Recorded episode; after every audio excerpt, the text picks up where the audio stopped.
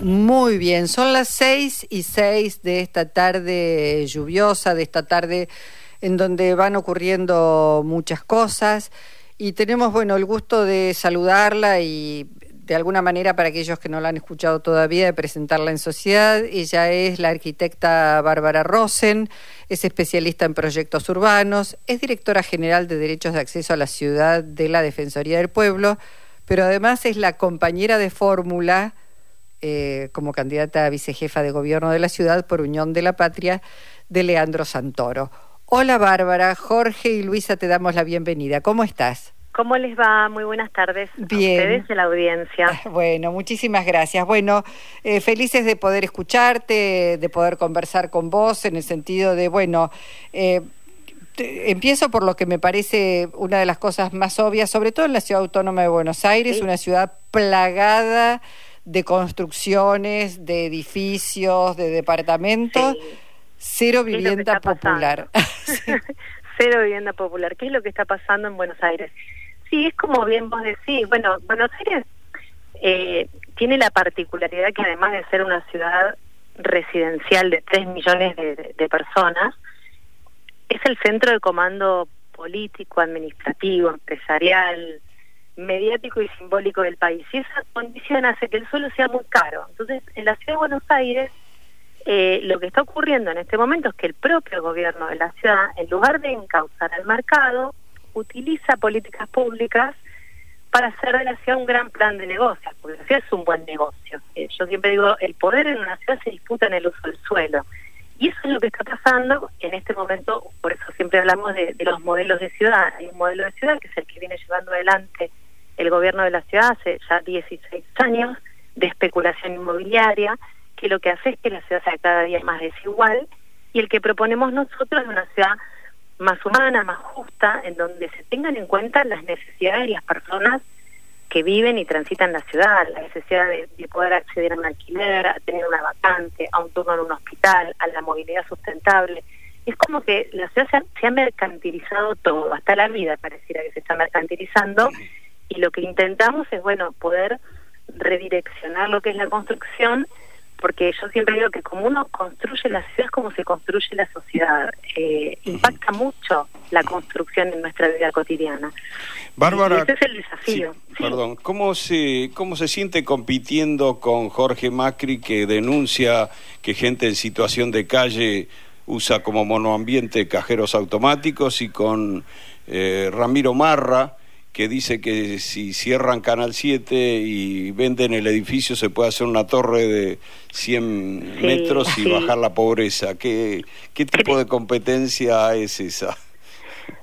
Sí, bueno, yo quiero ser propositiva. Obviamente que los comentarios respecto de la gente en situación de calle me preocupó. El problema, como dije en alguna otra entrevista, no es una cuestión estética, es un problema social que hay que abordar en la integralidad de la problemática, desde el tema de que tengan un lugar para vivir, que tengan para comer, que tengan un sistema de salud. Tienen una complejidad que no se puede decir a fea en la ciudad, ni hablar del comentario de Canal 7 de que ese lugar, creo que son provocaciones, ¿no? Es decir, en ese lugar se puede hacer una torre de 100 pisos, de 100 metros.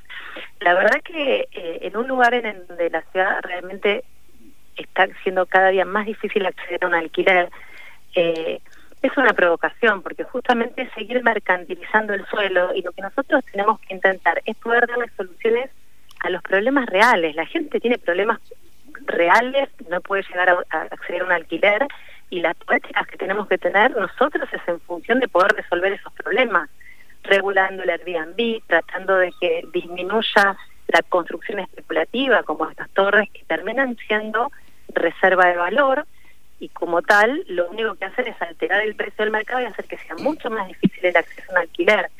Nosotros tenemos que poner toda nuestra energía en hacer políticas públicas para resolver los problemas reales.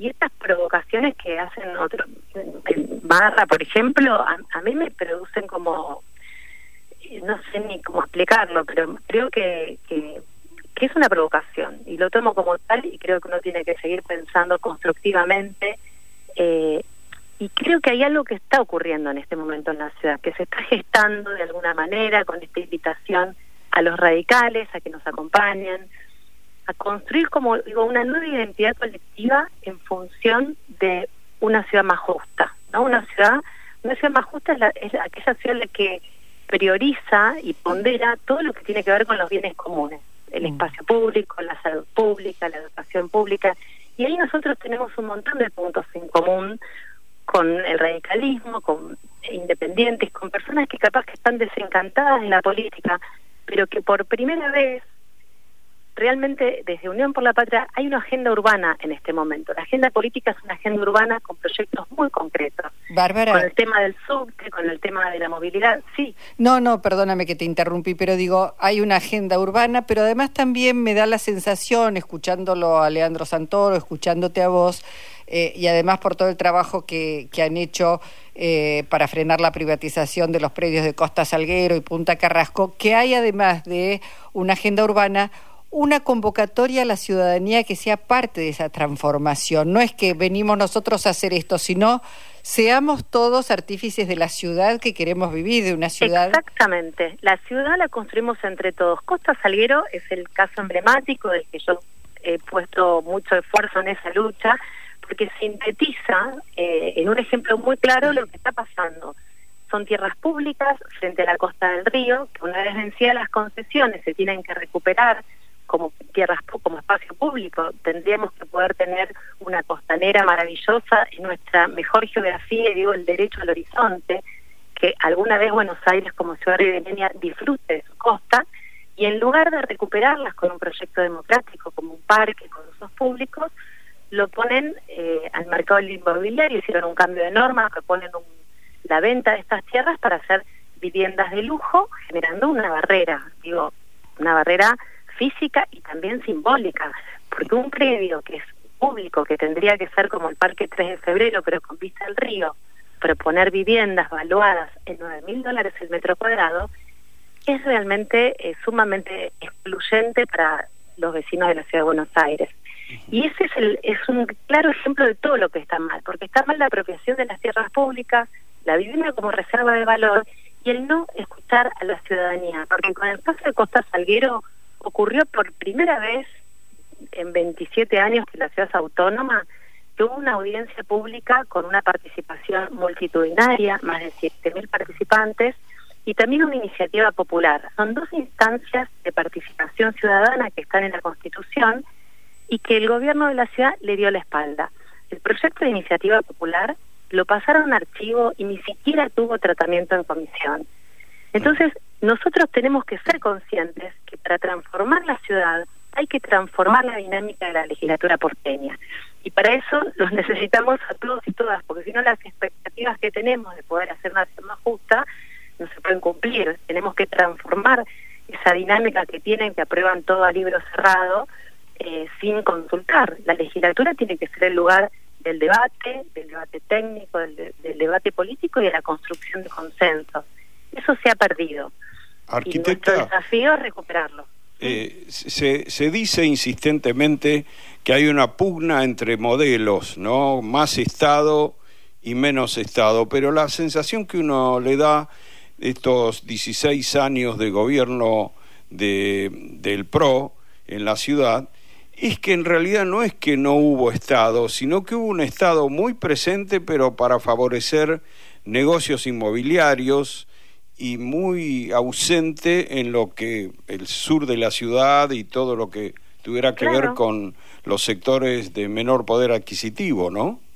Sí, claramente es que hay políticas públicas. Lo que pasa que, como bien decís, no favorecen al bien común, a la ciudadanía. Está claramente ligado a los negocios inmobiliarios, las subastas de tierras, la venta de tierras públicas, los cambios de normativa, la cantidad de concesiones que hacen en predios públicos, inmuebles, como por ejemplo el Palacio Sechi, que es una escuela de sordomudos que está en el barrio de Devoto, lo quisieron poner para el distrito del vino.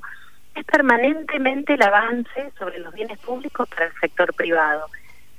Nosotros entendemos que justamente el Estado es el que tiene que regular al mercado y conducir en función del bien común, y eso es lo que tenemos que acomodar, porque obviamente que que a medida que pasa el tiempo cada vez las desigualdades son más profundas. Bárbara, se hace más difícil. Sí, no, te escuchaba, obviamente, bueno, con mucho conocimiento de la ciudad, de la forma en que además va creciendo, tan falta de armonía, y por otro lado pensaba, y te escucho con mucha sensibilidad, pero no es casual, porque venís de cuna peronista, pero además sos la hija de Alicia Pierini, yo no sabía esto.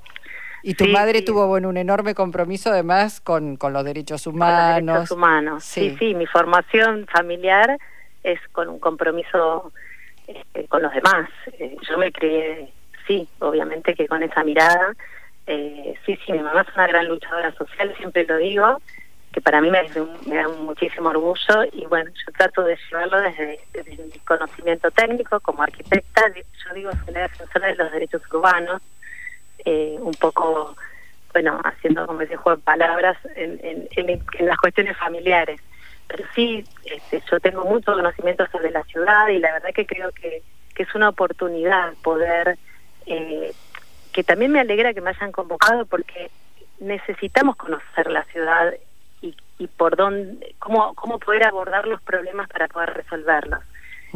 Porque la ciudad es muy compleja, la ciudad además es un fragmento de una ciudad más grande, que es el área metropolitana, que crece, y hay muchas cuestiones, incluso la de la vivienda. El otro día estaba el domingo en un congreso de hábitat por el tema de la 341, que es una ley que se aprobó en el 2000, que es una muy buena ley, tiene un muy buen espíritu para las viviendas, para que construyan las cooperativas de manera autogestionada, y que obviamente que desde el 2008 está desfinanciada. Y un orador decía, la gente que se cae de la ciudad se va al área metropolitana.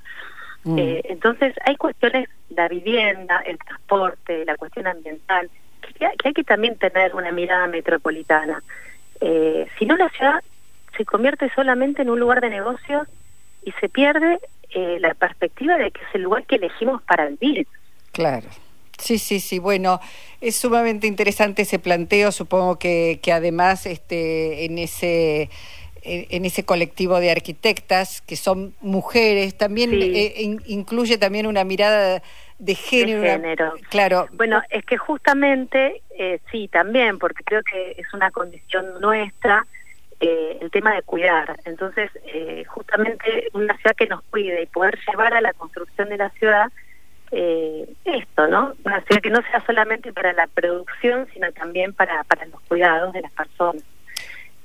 Bueno, seguramente antes de los comicios, están muy cerca del debate, ¿no? Del primer mañana estamos preparándonos.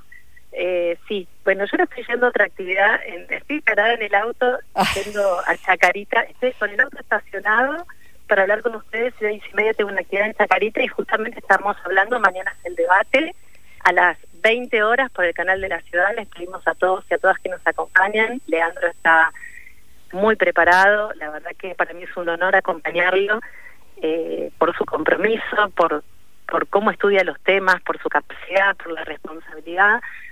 Realmente me siento también, ¿no? Asumo la responsabilidad y el honor de acompañarlo en esta fórmula para tratar de lograr ganar la ciudad, para que la ganemos todos, porque la idea es que la ciudad entendamos que la ciudad es con participación ciudadana, y nosotros sí vamos a consultar las demandas y construirla colectivamente. Bárbara, muchísimas gracias. Bueno, seguiremos dialogando, y mañana estaremos viendo el debate con muchísimo interés. Muchísimas gracias. Muchísimas gracias a ustedes. Un abrazo grande. Gracias, hasta pronto. Bárbara Rosson, la compañera de fórmula de Leandro Santoro en Unión por la Patria, aquí en la Ciudad Autónoma de Buenos Aires.